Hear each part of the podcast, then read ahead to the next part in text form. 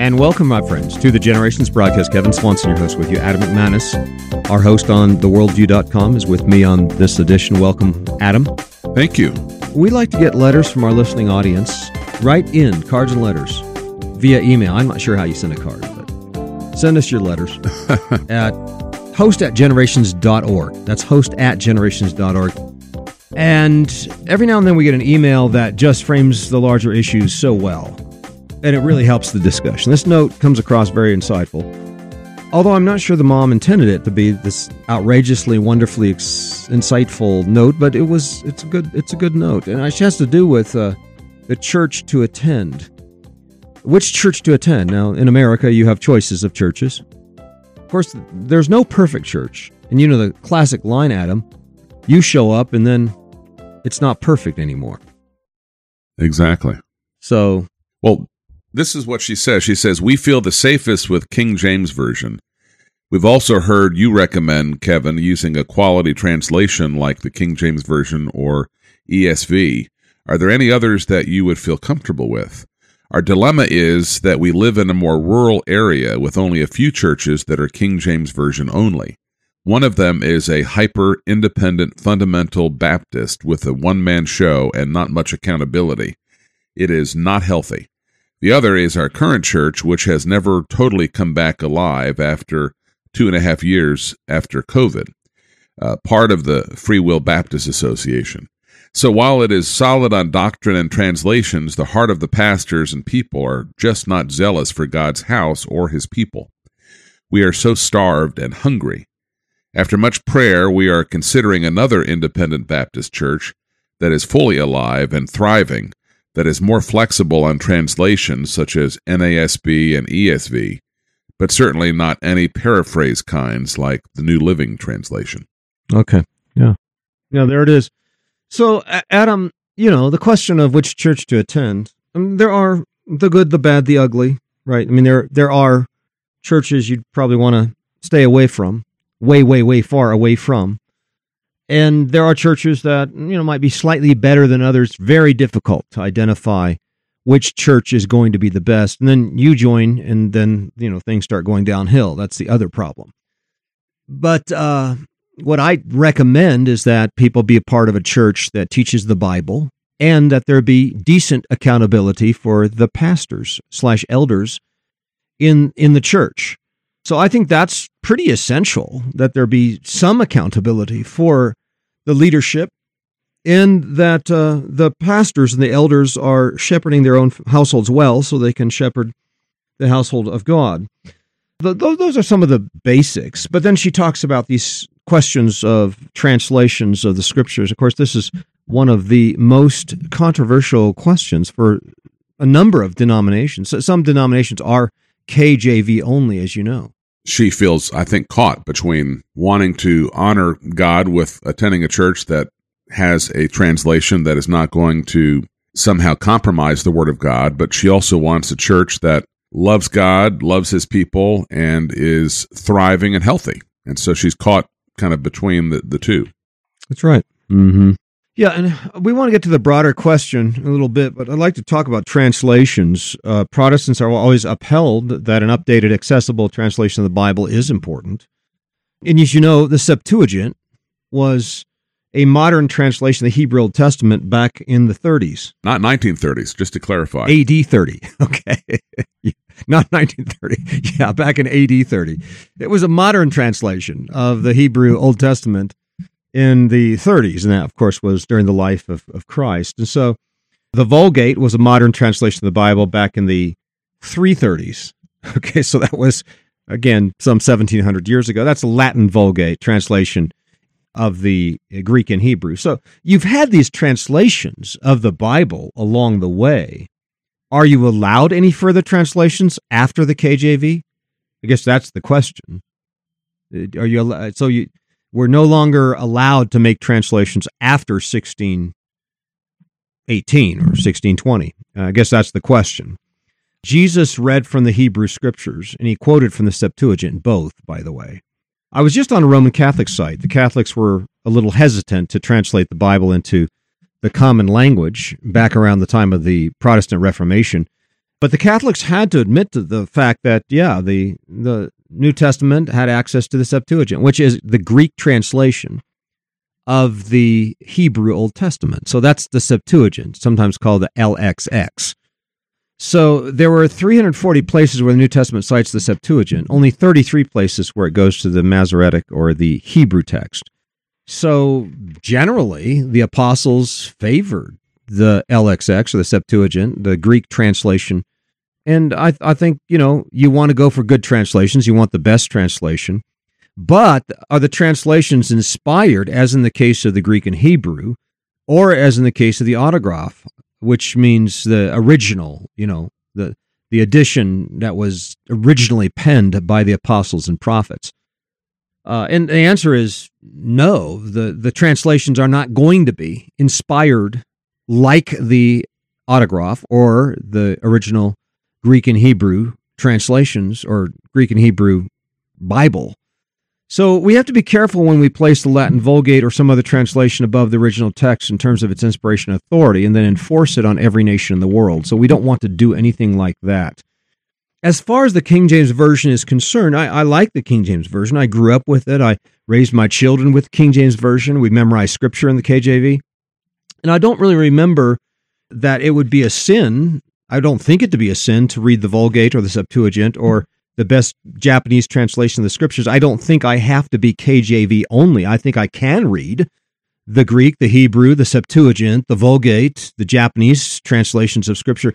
I read the ESV, the English Standard Version, and I, I read the New King James Version as well. So I think there's some Christian liberty involved here. And I think we have to be cautious when we shore that up and say, no, no, you can't read the Septuagint. You must read the King James Version of the Bible. I just don't think that's the position that we want to take. And if the KJV is the biggest issue in your life, I think that's a problem. Or if it's the, the most defining biblical doctrinal position of your particular church, I still think that's a problem. So churches that label themselves as a KJV church is kind of elevating the wrong thing. They need to elevate Christ, not a particular translation, is what you're saying. Well, I think in terms of majors, minors, we have to be very careful, especially once we label the church as a KJV only church. Our, our fundamental label, where we get down to the thing we are about, we need to say we are a biblical, gospel centered, Christ centered, Holy Spirit's filled, God centered, God fearing, God worshiping church, not a KJV centered church. So I think we need to acknowledge the whole Christ, prophet, priest, and king. We need to acknowledge the gospel. We need to acknowledge the fundamental things, the God centeredness about our theology. These are the sorts of things that we need to put up front. So I, I think it'd still be a, a problem if we said, well, we are a church that that goes back to the original Greek and Hebrew. So we we teach out of the Greek and Hebrew texts, and that defines us. That's the label for our congregation. I, I just don't think that's healthy. I have the same problem with labels like Reformed churches or family integrated churches.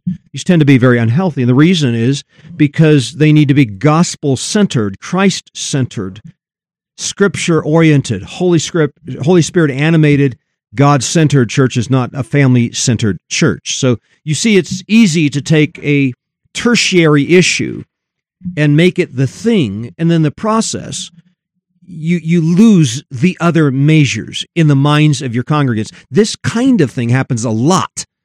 We like our distinctives because it makes us different from others.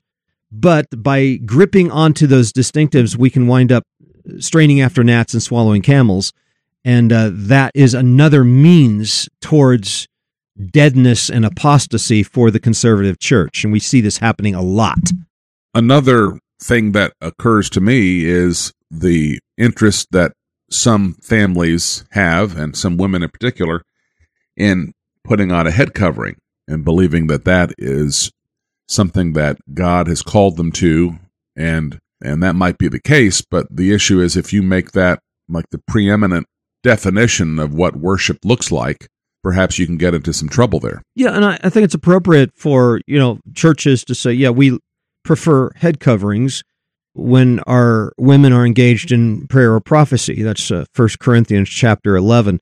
And, you know, I get that. That's all right. But when your distinctive becomes your measure, and it tends to happen that way because, you know, your distinctive oftentimes presents itself as a thing that makes you better than the next guy in your mind. And I'm not saying that happens with everybody that takes the position of using the KJV, and that's okay. It's okay to use the KJV in your church. If you're a church of Jesus Christ, a gospel centered, Christ centered, Holy Spirit animated, God centered, God fearing, God worshiping church that uses the KJV, that's fine.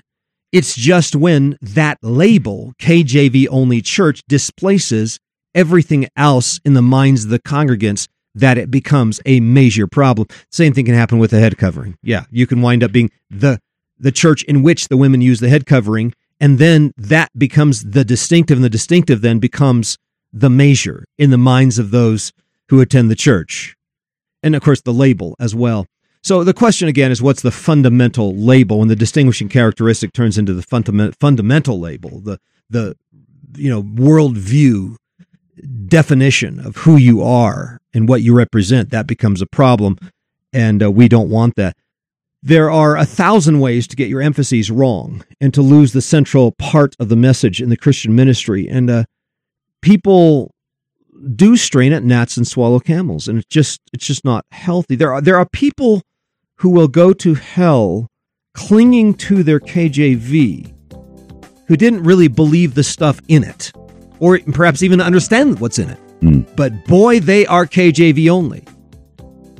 And uh, there are people with head coverings in worship who are very proud of their humble head coverings, and they will go to hell. I believe the Muslims use head coverings. So, you know, there are those who align themselves with a distinctive, but that's not the fundamental.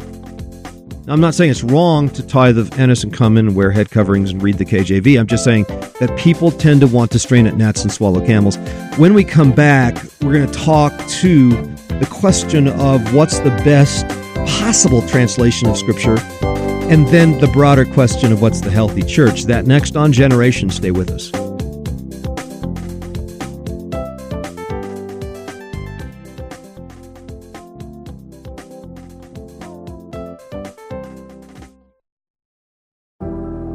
What happens when a culture that was established and guided by biblical principles abandons the faith and seeks to live by its own wisdom? In his latest groundbreaking work, Epic The Rise and Fall of the West, Kevin Swanson unfolds the dramatic history of Western civilization, highlighting the phenomenal impact that Jesus Christ and his people have had upon the thought, culture, and institutions of the Christian West as well as tracing the slow but devastating decline of Western civilization and the key factors that have led to our spectacular fall over the centuries.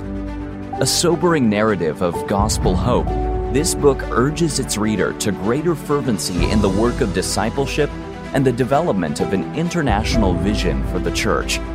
This is truly a must read for any Christian seeking to understand the times and seasons in which we live you can claim your hardcover copy of Epic, The Rise and Fall of the West by visiting generations.org/store today.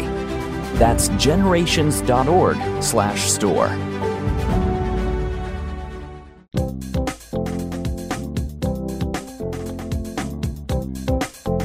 And we are back on the Generations broadcast talking scripture translations today on this edition do we have an obligation to seek out the best possible translation? It's interesting. Uh, we had a brother from Nepal with us for an entire week, and they don't have, you know, a lot of different churches from which to choose when you live up in the mountains of Nepal. You know, there's not all these different translations of scripture to choose from.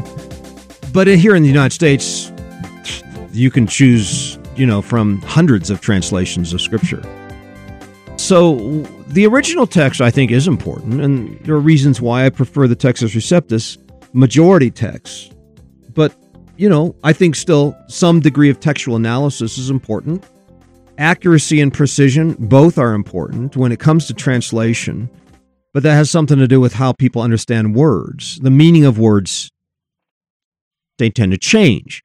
And here's one of the examples. The problem is that the uh, English language has changed since the KJV was produced so many years ago. Now, I guess we could do our best to create a community.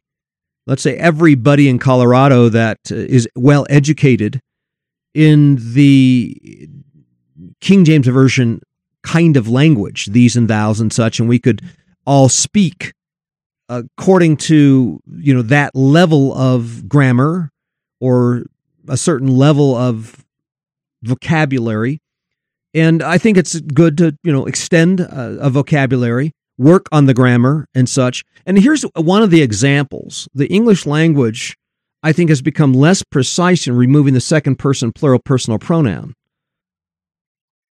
And that's been somewhat hurtful. And it's one reason why I do prefer using the KJV that that that plays an important part in my study of the word. The corporate nature of Paul's epistles, for example, largely lost when you you lose the corporate nature of the word you. Okay, that's what I'm saying is that these and thous, ye's and yous, they refer to the singular and the plural use of the word you. And I think that's helpful when it comes to Paul's epistles. So, in your view, there are two forms of accuracy as we look at which translations are going to pass muster. Number one, an accuracy and precision that best reflects the language of the people. And number two, an accuracy and precision that best reflects the language of the original. There's a there's a tension there, isn't there?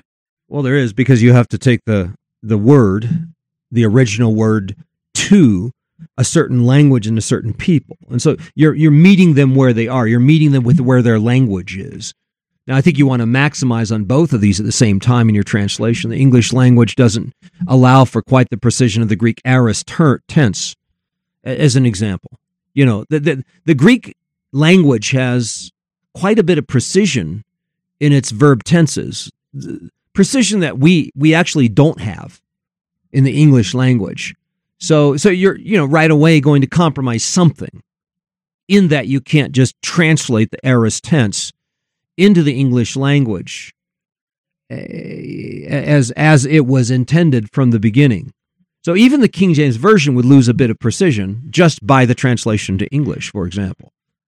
But again, you're you're striving the best you can to to maintain what I would say both the scriptural accuracy and the scriptural precision intended for the words, the sentences, the, the meaning of the scriptures you're translating into the particular language.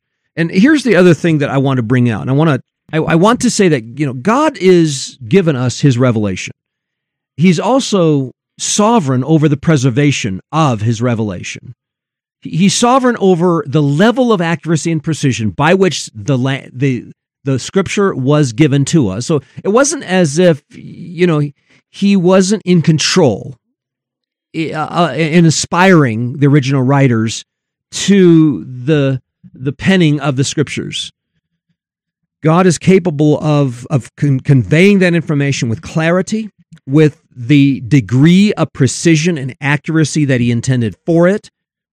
He He is capable of preserving His revelation through the eons of time, and He doesn't change His revelation concerning Himself and His works in any fundamental way. Now, what's interesting is that's not what Mormons and Muslims believe. But Muslims believe that God's revelation was garbled over time by interpolations and man-sourced additions, and that God was unable and or not willing to maintain adequate accuracy or precision for any or all peoples. Thus, okay, so this is what the Muslims believe, subsequent revelations have to replace previous revelations, which is the purpose of the Quran. That, of course, would call into question the current copies of what is purported to be divine revelation of the Quran. So, how might men have gummed up their original revelation, and where is the original autographa of these scriptures? They don't have it. What confidence could we hold that the scriptures of the Quran were preserved between 8600 and 82,000 if God was incapable or unwilling to preserve the scriptures between 1440 BC and 8600? At which time some other person claimed to have received the corrections, ergo Mohammed. Uh, assuming the Mormon and Muslim position, what is to say the revelation of the Book of Mormon hasn't been fouled up and distorted in the last 150 years or the Quran in the last 1400 years. So that would be my question. Now, my answer to that is that God doesn't gum it up, that God doesn't blow it, that God doesn't make this big mistake and cannot somehow preserve his writings. And thus, we really don't need the Quran and we don't need the Book of Mormon to clarify everything. There's a website that serves the Mormon religion and informs us what the Mormons believe concerning the relationship of the revelatory book and the Bible. Quoting directly, here it is The Book of Mormon restores plain and precious truths that have been lost from the Bible. So, similar to the Muslims, the Mormons claim that critical truths, once communicated by God, were lost from the Bible. Now, how more, many more of these claims will certain demonic cults suggest for us before the end of the world? So, already these two major cults have captured 22% of the world's population. What's wow. going to happen next? Where will the next demonic revelations come into play? I guess is my question. Joseph Smith isn't the only one to claim a special dispensation of divine revelation. Millions of individuals have given way to highly subjective forms of divine revelation when they claim the Lord told me this or the Lord told me that. We have to be cautious about that. But uh, no other ancient writings have enjoyed so much textual preservation as the Bible. And this is one other thing that should be a huge encouragement to Christians. The oldest extant manuscript for Plato's Republic dates from 8900. Think about that. The oldest manuscript they have of Plato's Republic dates around 8900. That's 1300 years after Plato wrote it. So what assurance do we have that you know we have Plato's original writings? We don't. We just simply don't not if it's 1300 years between the time that he wrote and the first extant manuscripts available to us. Thankfully, the compendium of 850 manuscripts, scriptural manuscripts, dating from AD 90 to 1000 have been carefully analyzed, and an overall precision rating of 99.75% has resulted. This also is determined and guaranteed by God's providential order. That is, God providentially determines his revelation. He providentially determines the degree of precision that will be maintained in the copies of the manuscripts over a period of a thousand years. God is sovereign over this. And, and that there might be 0.25% degree of imprecision found in the text, no major doctrines have been compromised. And understanding the difference between accuracy and precision, I think, is also helpful. So we understand uh, what Jesus meant when he said the scriptures cannot be broken. Accuracy is the degree to which biblical statements represent or center upon the true standard in the mind of God. Precision is the dispersion by which the data assembles itself about the target or truth standard. By this approach to understanding knowledge, the Bible must be taken as always accurate, but not necessarily precise to the level that some might wish it to be. So I, I give I give examples of this. Now I'm, I'm pulling from my new book called Worldview, what the what we believe, what they believe, and why they're wrong. But what God has done is, you know, by his wisdom and by his sovereignty, the Lord has provided a revelation that's sufficient in precision for faith and life. We just have to believe that. On Tuesday, November 15th, James Dobson program, Family Talk, he had yeah. a number of apologetic experts, including Josh McDowell. And Josh McDowell made a really interesting case for the reliability of Scripture. He said that the reliability of the Bible is strong as a document from antiquity, which underscores the legitimate claims that Christ made for his deity and the eyewitness accounts of the resurrected Christ. He said, when you apply the bibliographic test to literature of antiquity, you have to ask two questions. First, what is the distance from the original to the closest copy of any literature? With the New Testament, we go back within 60 to 70 years. The average, and I think you've hinted at this, of any other literature is about 900 to 1,000 year gap. Second, how many manuscripts are there? The more manuscripts you have, the easier it is to reconstruct the original and see if it's accurate, if anything's been added or taken away. There are eight manuscripts of Herodotus, 193 manuscripts of Sophocles, 49 manuscripts of Aristotle, and the number two most reliable manuscript in all of history is the Iliad by Homer with 643 manuscripts. Of the New Testament, we now have 24,000 manuscripts, plus a discovery of another 5,000 manuscripts and over 50,000 portions. It's incredible, isn't it, to think about what God has given us? Yeah, it is. And to, th- to think that the first edition that we have available to us from roughly 80 90 was probably a copy of the original. I mean, can you imagine that? That you know, we have probably the first copy of the original the autographa available to us, and I believe it's a portion of the Gospel of John, if I'm not mistaken. So, you know, all the way back, I mean, literally somebody who wrote this this portion of this manuscript was was reading the original written by the apostle himself. Mm. That to me is just mind boggling. Yes. Well, I wanted to say, in terms of precision, people say, well, the scriptures need to be more precise than they really are. In other, in other words, there are people who want to hold scripture to a very, very much higher level of precision than we would hold to any other document. And I give the example of 1 Kings 7.23 of the molten sea in the Solomon's temple is 10 cubits in diameter, 30 cubits in circumference. And point, point out the obsessively detailed scientists of the modern ilk might scoff at these inspired scriptures for not dialing the value of pi to 3.14159. That is, the circumference of the molten sea would be 31.416 cubits instead of just 30 cubits. Well, the point is that the, the scriptures are presented at a level of precision that God has ordained.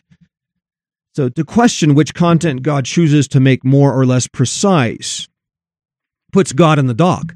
Man becomes his counselor and judge, but then also he subjects himself to the 77 questions God posed to Job at the end of his story. Sometimes biblical data are meant for figures of speech, approximations, exaggerations, allegory, metaphor, as God would have it. And uh, so, you know, this, these are some of the things that we need to take into consideration. We think about the text and textual criticism and uh, how the text has been preserved through thousands of years. Is it appropriate to use a Bible that speaks a different language than the language in which we speak? And that was the question that was asked concerning the Vulgate around the period of the Reformation. You know, so many were using the Vulgate. In fact, you were not allowed to use a contemporary translation into a known tongue or into the common languages around the period of the Reformation. The Roman Catholic Church forbade it. But uh, I, my question is Is it appropriate to use a Bible that speaks a different language than the Bible in which we speak? My answer is yes, it's appropriate to do that, but we have to be careful. Should our religious life be separated from our day to day life in such a radical way where we talk in KJV language on Sunday morning, but the rest of the week we speak in a different language? To me, that turns into something of a dualistic view of scripture. And we have to be careful. The, the, Amish fell into this trap and it was devastating. My friend Joseph Graber did a documentary film called Breaking the Silence, which, by the way, is available on Amazon right now for free, as I recall.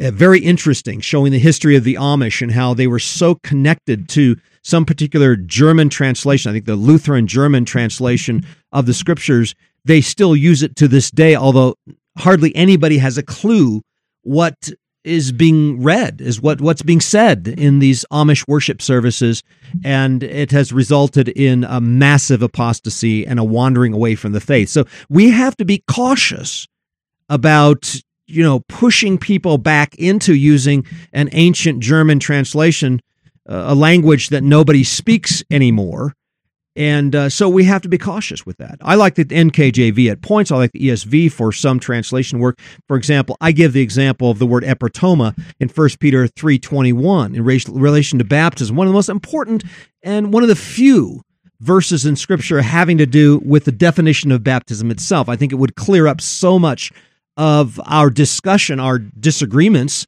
uh, or our lack of clarity on the question of baptism 1 Peter 3:21 is one of the few texts that define what baptism is and or what it does. And it's very clear it's an epitoma. What is an epitoma? Well, the King James version refers to as an answer, but that's not what the word means. The word means an appeal or a prayer. So to to translate 1 Peter 3:21 epitoma as answer to, to me just garbles the meaning of baptism for a lot of evangelicals not healthy the KJV translates it that way, as does the NIV, the American Standard Version. The NKJV does it that way, and it just gets it wrong. The ESV and the New American Standard Version get it right. Uh, if you look at the, the, the word in, in classical Greek usage and you you compare it uh, over all the usages that you can find, you discover the word epitoma has to do with an appeal to God. That baptism is an appeal to God. It's a bath, it's a washing of the external flesh but it's an epitoma. It's appeal to God for a clean conscience. So as we wash the outside, we're praying that God will do the work on the inside. That's what baptism is. And I think it would clear up a lot of controversies and a lot of disagreements when it comes to this question of baptism. So these are some of the, the, the questions relating to translations. And so, so I think there are points at which the ESV gets it. There are points at which the KJV gets it. And we probably all need to go back to the Greek and Hebrew to uh, to clarify when there's a bit of controversy, when there's a point at which there's a lack of clarity. We might have to do just a little bit more digging. But I think there's a bit of a heartbreak for me that the English church is divided into a thousand denominations and 300 different translations of the Bible. This has been some, something of a painful thing for me. The breakdown of the unity of the church has not been healthy, and the distribution of translations of the Bible just feels like a babble to me. Mm-hmm. You know, so I'd love to see there be more of a unity of the church, and that's where the KJV and the accepted version, the AV version of the Bible, was uh, was somewhat you know received and used throughout Christendom, at least in the English speaking churches for quite some time, and I appreciate that. But I'm not sure there's any way to put Humpty back together again when it comes to the distribution of the the breakdown of the unity of the church in the Western world. What is your take on what God thinks about all of these translations and all of the divisions and the denominations? Do you think his heart breaks over it, or does he recognize that because we are grappling with our sin nature, this is going to be the inevitable result? Well, there's two answers to that, Adam. I think the first is that you know God wants us to do the best possible job with translations. And so let's let's apply ourselves to this. Our pluses and negatives, pluses and minuses, positives and negatives to different translations, but let's apply ourselves to pull out the very best and and perhaps use uh, different translations for different purposes. There may be one translation that we settle on as in general the very best and so let's use that one over the others, but I still would say there are some weaknesses with every translation. There always will be some weaknesses with every translation of scripture. As there was with the Septuagint. We find we find, you know, problems between different translations of the Septuagint, and yet the apostles still chose to use the Septuagint for the early church in those first number of, of uh, generations. But I'm not sure there's a fixed to the lack of unity of the church. I think that itself is a big problem. The only fix I can find is to meet together with godly evangelical pastors in my community and just pray every Friday for unity and revival, even though, you know, we're all going to bring different versions of the Bible to the table. Uh, I, I, I think at this point, we're looking at a, a fair, fairly large cultural disunity. It's not just a disunity within the church, it's a disunity within the culture itself. The melting pot becomes a chemical experiment that goes awry. America is melting down for a lot of reasons, but partially because it lost all cultural and linguistic unity, and the church has done little to fix that problem. So, yeah, I'm not sure there's much we can do about that. Let me close with this, though, Adam. I think we want to talk about uh, healthy churches in your community. And I want to get back to this uh, thoughtful comment that this uh, this woman has made, and she says, "Well, we're starved, hungry, looking for a healthy church, a fully alive and thriving church." And I think to close up this discussion, we need to just conclude that doctrine is not enough. Love is the measure. Here's a truism. Here's the most obvious fact in the whole world. There are churches that have the doctrine down real good. They've got the right version of scripture in terms of translations. They hate the deeds of the Nicolaitans and they've lost their first love. They're not on fire for their love for God and for Jesus and for one another. These churches are all over the place. They may be called the frozen chosen, the dead and dying, the proud Calvinist church, which is the oxymoronic church. But this is what the apostle Paul says to this, though I speak with the tongues of men and of angels and have not love, I've become a sounding brass or a clanging cymbal. Though I have the gift of prophecy, understand all mysteries and all knowledge, you know, the very best doctrine you can possibly have, the best confession of faith, the absolute best translation of the Bible. And though I have all faith so that I could remove mountains, but have not love, I am nothing. And though I bestow all my goods to feed the poor, and though I give my body to be burned, but have not love, it profits me nothing. So what you're looking for is a church that teaches the basic gospel message a God centered, God worshiping church that is Christ centered, preaches a gospel message, the solid gospel message that Jesus came, died on the cross for our sins, rose again the third day, and uh, encourages to faith and repentance. You're looking for a church of robust love, a church that has made it through fire and conflict. They still love each other. They've may, maybe offended each other, but they've come through and they've forgiven each other 490 times. There's got to be a robustness in love. Uh, people willing to come back to the table, confessing their own sins over and over again, forgiving each other, restoring relationship. They don't just walk away from this. There has to be a love that uh, continues to bear all things, believe all things, hope all things, endure all things. Love, absolutely essential. The church has to be willing to confront the sins of the day. Is there a spiritual power? Is there transforming work? Are lives being transformed? Are marriages being improved? Or is everybody just getting more and more drawn into the world? Is there a lot of hypocrisy? Very little public confession of sin. That's a weak church. Do people love the worship of God? Do people show up on time for church? How's the prayer life of the church? Do people flock into the prayer meetings? Not because they have to, but because they want to. And they're crying out for revival in the church body. Is there a passion, a passion for souls converted, prodigals coming home, repenting, a passion for Holy Spirit work, transforming lives in the body? You know, doctrine is essential. It is important when it comes to the big doctrines? Is the doctrine of the church basically God centered or man centered? Is this just another humanist church emphasizing the will of man, the choices of man, the works of man? Or is this a God centered church? Is God's work in the gospel accomplished and applied in our lives, preeminent in the teaching? Or does the church always come back to what we are doing, what we need to do as the more basic than what God has done for us? These are the fundamental questions. These are the things that constitute the healthy church versus the unhealthy church. And I know we're way over time right now, Adam. Let's just wrap it up right there. Uh, friends, you can interact with the program by emailing us at host at generations.org anytime. If you have any questions, any kind of interaction on any issue, it's host at generations.org. This is Kevin Swanson and Adam McManus inviting you back again next time as we continue to lay down a vision for the next generation.